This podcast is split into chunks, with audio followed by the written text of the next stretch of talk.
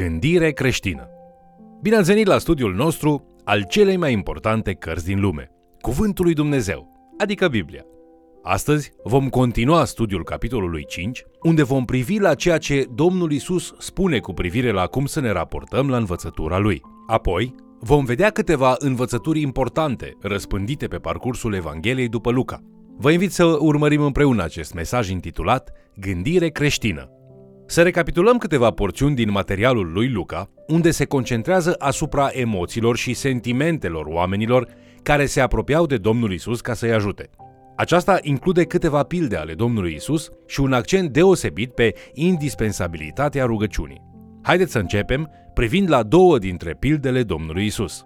În Evanghelia după Luca, în capitolul 5, versetele 36 la 39, citim pilda cu burdufurile de vin și pilda cu peticul la haină. Liderii religioși l-au mustrat pe Domnul Isus că nu-și disciplinează ucenicii după tiparele de post acceptate, pe care majoritatea le urmau în zilele acelea, chiar și Ioan Botezătorul. Deci Domnul Isus le spune aceste două pilde. Le-a spus și o pildă. Nimeni nu rupe dintr-o haină nouă un petic ca să-l pună la o haină veche. Altminteri, rupe și haina cea nouă și nici peticul luat de la ea nu se potrivește la cea veche. Și nimeni nu pune vin nou în burdufuri vechi. Altminteri, vinul cel nou sparge burdufurile, se varsă și burdufurile se prăpădesc. Ci vinul nou trebuie pus în burdufuri noi și amândouă se păstrează. Și nimeni, după ce a băut vin vechi, nu vrea vin nou, căci zice, este mai bun cel vechi. Prin această pildă, Domnul Isus ne spune cum să putem beneficia la maxim de învățătura Lui. El le aduce aminte acestor lideri că atunci când vrei să pui un petic la o haină veche, nu iei un petic de la o haină nouă ca să-l coși la haina veche. Oricine lucrează cu materiale îți va spune că dacă faci asta, materialul nou va intra la apă și va trage materialul vechi, iar ruptura se va face mai mare. Astfel, Domnul Isus implică faptul că învățătura sa este incompatibilă cu practicile religioase ale zilei. Stabilimentul religios avea o abordare a scripturii și a trăirii credinței care erau ca și o haină veche. El spune, nu voi coexista cu stabilimentul religios. Învățătura pe care o dau eu este ca un petic nou și nu-l puteți pune la o haină veche. Noul și vechiul nu se amestecă. În aceeași idee, nu iei niciodată vin nou, nefermentat, și îl pui într-un burduf vechi care era mai casant. În vremurile acelea, obișnuiau să țină vinul în burdufuri făcute din piele de capră. Dacă iei vin nefermentat și îl pui într-un burduf vechi care devenise deja mai casant, când vinul nou fermentează, producând gaze, lărgind astfel burduful, îl va rupe, căci deja era întins la maxim. Noul și vechiul nu se amestecă.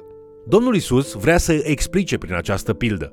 Cuvântul meu este ca vinul cel nou și va pune mare presiune pe voi, ca și pe burdufuri și ca și pe petic.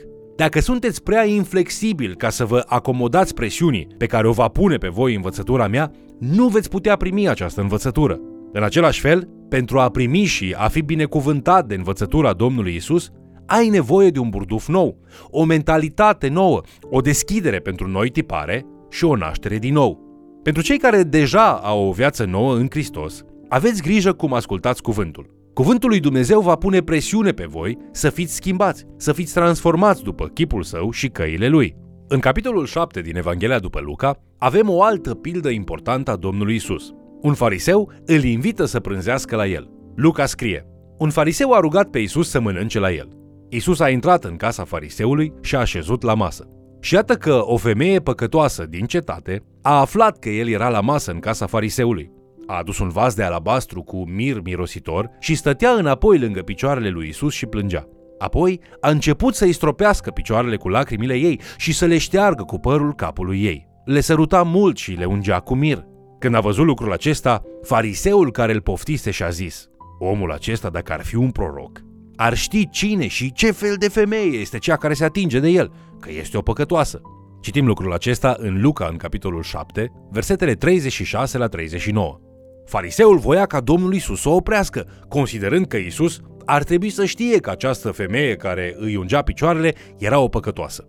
Domnul Isus nu doar că știa exact cine era această femeie, dar știa exact și ceea ce gândea gazda sa. Așa că, în versetele 40 la 46 citim Simone, am să-ți spun ceva. Spune, învățătorule, i-a răspuns el. Un cămătar avea doi datornici. Unul era dator cu 500 de lei, iar celălalt cu 50. Fiindcă n-aveau cu ce plăti, i-a iertat pe amândoi. Spunem dar, care din ei îl va iubi mai mult? Simon i-a răspuns, socotesc acela căruia i-a iertat mai mult. Iisus i-a zis, drept ai judecat. Apoi s-a întors spre femeie și a zis lui Simon, vezi tu pe femeia aceasta? Am intrat în casa ta și nu mi-ai dat apă pentru spălat picioarele, dar ea mi-a stropit picioarele cu lacrimile ei și mi le-a șters cu părul capului ei. Tu nu mi-ai dat sărutare, dar ea de când am intrat n-a încetat să-mi sărute picioarele. Capul nu mi l-ai uns cu un de lemn, dar ea mi-a uns picioarele cu mir. Apoi el spune în versetul următor, De aceea îți spun, păcatele ei care sunt multe, sunt iertate, căci ai iubit mult. Dar cui se iartă puțin, iubește puțin. Citim lucrul acesta în Luca, în capitolul 7, cu versetul 47. Totul are de-a face cu percepția. Dacă s-ar fi văzut Simon în lumina sfințeniei divine, atunci în ochii lui ar fi fost la fel de nesfânt ca și ea. Oamenii care au fost iertați puțin în percepția lor, iubesc puțin, iar cei care au fost iertați mult în percepția lor, iubesc mult. Domnul Isus s-a întors spre femeie și i-a spus în versetul 48 al capitolului 7 din Evanghelia după Luca, iertate îți sunt păcatele. Acum, să nu aveți impresia că este mai bine să păcătuiești mult și să fii iertat mult, ca mai apoi să poți iubi mult. Păcatul nu are nimic bun și nici distrugerea pe care o cauzează în vieți și suflete.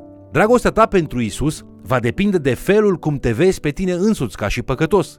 Chiar și în cei mai buni dintre noi, există destul egoism pentru a ne face să cădem în genunchi, cerând îndurare Dumnezeului Celui Sfânt. Îți vezi păcatul așa cum îl vede Dumnezeu? Îți plângi tu păcatul cu amar în fața unui Dumnezeu sfânt și desăvârșit în dragoste? În Luca, în capitolul 8, găsim o întâmplare care ne ajută să descoperim prioritățile Domnului Isus și absoluta sa imparțialitate. Era un om pe nume Iair, care era fruntașul sinagogii. Iair avea o fetiță de 12 ani care era bolnavă grav. El vine la Isus și cere sănătate pentru fetița sa. Pe când mergea Domnul Isus cu Iair către casa lui, în mulțimea care îl înconjura, era o femeie care avea o boală ce o făcea să sângereze continuu cu ciclul menstrual. În conformitate cu Levitic, capitolul 15, versetul 25, ea era într-o stare perpetuă de necurăție ceremonială. Oricine o atingea era privit ca necurat până seara și nu putea participa la ritualuri sacre. În vremea aceea, a apuca poala hainei cuiva era un simbol obișnuit al unei cereri profunde de legământ. Poala hainei era de asemenea privită ca esența cuiva în fața lui Dumnezeu. Deci pe când Domnul Isus mergea cu Iair, care era un om important, femeia întinde mâna și îi apucă poala hainei și se vindecă instantaneu.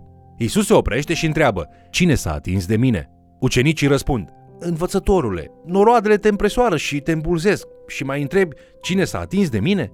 Dar el se referă la ceva mai adânc. Isus spune, s-a atins cineva de mine, căci am simțit că a ieșit din mine o putere. Credeți că el nu știa cine s-a atins de el? Bineînțeles că știa. Tot așa cum Dumnezeu știa exact unde erau Adam și Eva când s-au ascuns de el în grădină. Domnul Isus voia ca femeia aceasta să vină în față, iar ea a făcut-o. Domnul Isus, de asemenea, o lasă pe femeia aceasta să-l ajute în a petrece puțin timp, până când situația lui Iair urmea să treacă de la dificilă la imposibilă. Aceasta ne aduce aminte de întâmplarea din Ioan capitolul 11, când Domnul Isus a întârziat în mod intenționat câteva zile până a murit Lazar, înainte de a merge la el și la surorile lui. Deci acum, după ce a întârziat destul, vin niște mesageri să-i spună lui Iair, fruntașul sinagogii, că fica lui a murit și că e dincolo de ajutorul învățătorului. Isus se întoarce și îi spune, nu te teme, crede numai și va fi tămăduită. Luca, în capitolul 8, cu versetul 50. Apoi Domnul Isus o înviază din morți. Această istorisire ne arată imparțialitatea Domnului Isus și ceva despre prioritățile sale. El îi consideră pe cei marginalizați și necurați la fel de importanți ca și pe liderii religioși, care aveau o reputație înaltă. El se întoarce de la cineva important pentru a lucra cu cineva nesemnificativ. De asemenea însă arată dragoste și putere în a răspunde credinței celui important. Există un eveniment faimos în istoria bisericii când un om important a venit să se închine într-o biserică. În timp ce îngenunchea la altar, a venit și un cerșetor și a îngenunchiat lângă el ca să se roage. Când preotul a vrut să-l izgonească pe cerșetor, pentru că invada spațiul acestui om important, omul acesta important l-a corectat pe preot zicând Terenul este neted la cruce. Ai tu aceeași imparțialitate și aceleași priorități pentru oamenii din jurul tău? Biserica din care faci tu parte slujește tuturor oamenilor cu imparțialitate? În Luca, în capitolul 11, după ce i-a învățat pe ucenici cum să se roage, Domnul Isus îi învață despre stăruința în rugăciune. În Luca, în capitolul 11, versetele 5 la 8, el spune o pildă despre un om care a venit la prietenul său în miezul nopții să-i ceară pâine pentru niște oaspeți neașteptați. Prietenul lui refuză să se dea jos din pat și să-și deranjeze întreaga familie. Pentru că ospitalitatea este luată în serios în Israel, omul care cere pâine nu acceptă refuzul și continuă să bată la ușă până când prietenul lui se scoală doar ca să scape de el. Când ajungi la sfârșitul capitolului 10 din Luca, întâlnești două surori pe nume Maria și Marta. În Luca, la capitolul 10, versetele 38 la 42, este descrisă scena unei anumite vizite, zicând Pe când era pe drum cu ucenicii săi, Isus a intrat într-un sat și o femeie numită Marta l-a primit în casa ei. Ea avea o soră numită Maria, care s-a așezat jos la picioarele Domnului și a ascultat cuvintele lui. Marta era împărțită cu multă slujire. A venit repede la el și i-a zis, Doamne, nu-ți pasă că sora mea m-a lăsat să slujesc singură? Zi, dar să-mi ajute. Este o dilemă destul de mare. Marta este supra-solicitată cu gătitul și curățenia, dar Maria stătea și absorbea învățături esențiale pentru viață. Domnul Isus îi repetă numele ca o introducere blândă spunând, Marto, Marto. Pentru multe lucruri te îngrijorezi și te frămânți tu, dar un singur lucru trebuiește. Maria și-a ales partea cea bună, care nu îi se va lua. În Cartea Faptele Apostolilor, citim că atunci când a crescut biserica, Mariile și Martele au nevoie unele de altele. În fapte capitolul 6, citim cum apostolii aveau multe responsabilități administrative, odată cu creșterea bisericii. Apostolii au luat atunci o decizie importantă. Au adunat pe toți împreună și au ales ceea ce multe biserici astăzi numesc diaconi. Apostolii, care erau mariile sau oamenii pastorali, au zis acestor marte, voi să vă îngrijiți de această lucrare administrativă, iar noi ne vom dedica rugăciunii și propovăduirii cuvântului. Cu alte cuvinte, mariile au zis, noi vom fi Maria, iar voi veți fi Marta. Haideți să ne concentrăm în zona de slujire pentru care avem dar. În biserica astăzi continuăm să avem Marii și Marte. Avem oameni care sunt Marii în sensul că sunt în primul rând păstori. Ei implementează viziunea de la Dumnezeu și propovăduiesc cuvântul, apoi începe să vină trezirea. Nu după mult timp, este nevoie de oameni ca și Marta, care organizează și administrează. Fără Marii, nu este spiritualitate și nimeni nu crește, iar fără Marte, nu este prânz și toți mor. Mariile trebuie să le respecte pe Marte și Martele pe Marii, căci ambele sunt necesare. Ambele feluri de daruri spirituale sunt importante pentru biserică. Ce fel de persoană tinzi să fii? Mă rog ca să te bucuri de persoana care Dumnezeu te-a făcut și să cauți serios să-ți folosești darurile în a-L sluji pe El și pe semeni în dragoste.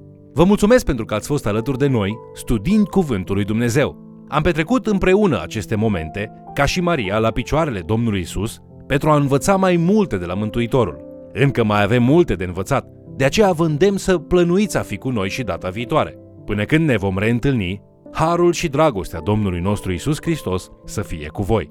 Vă invit să ne urmăriți în continuare și, de ce nu, să mai chemați cel puțin o persoană să ni se alăture.